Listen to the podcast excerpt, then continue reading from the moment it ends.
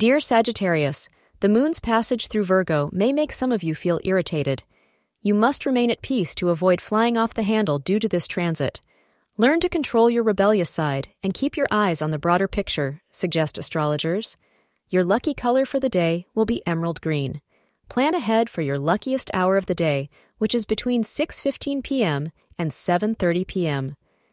Today indicates the beginning of a romantic journey as a long-time friendship turns into love.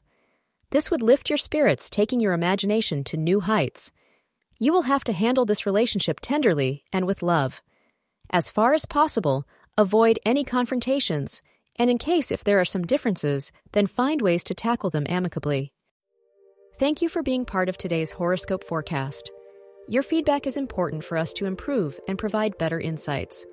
If you found our show helpful, please consider rate it. Your support helps us to continue creating valuable content. Thank you for being here and see you tomorrow.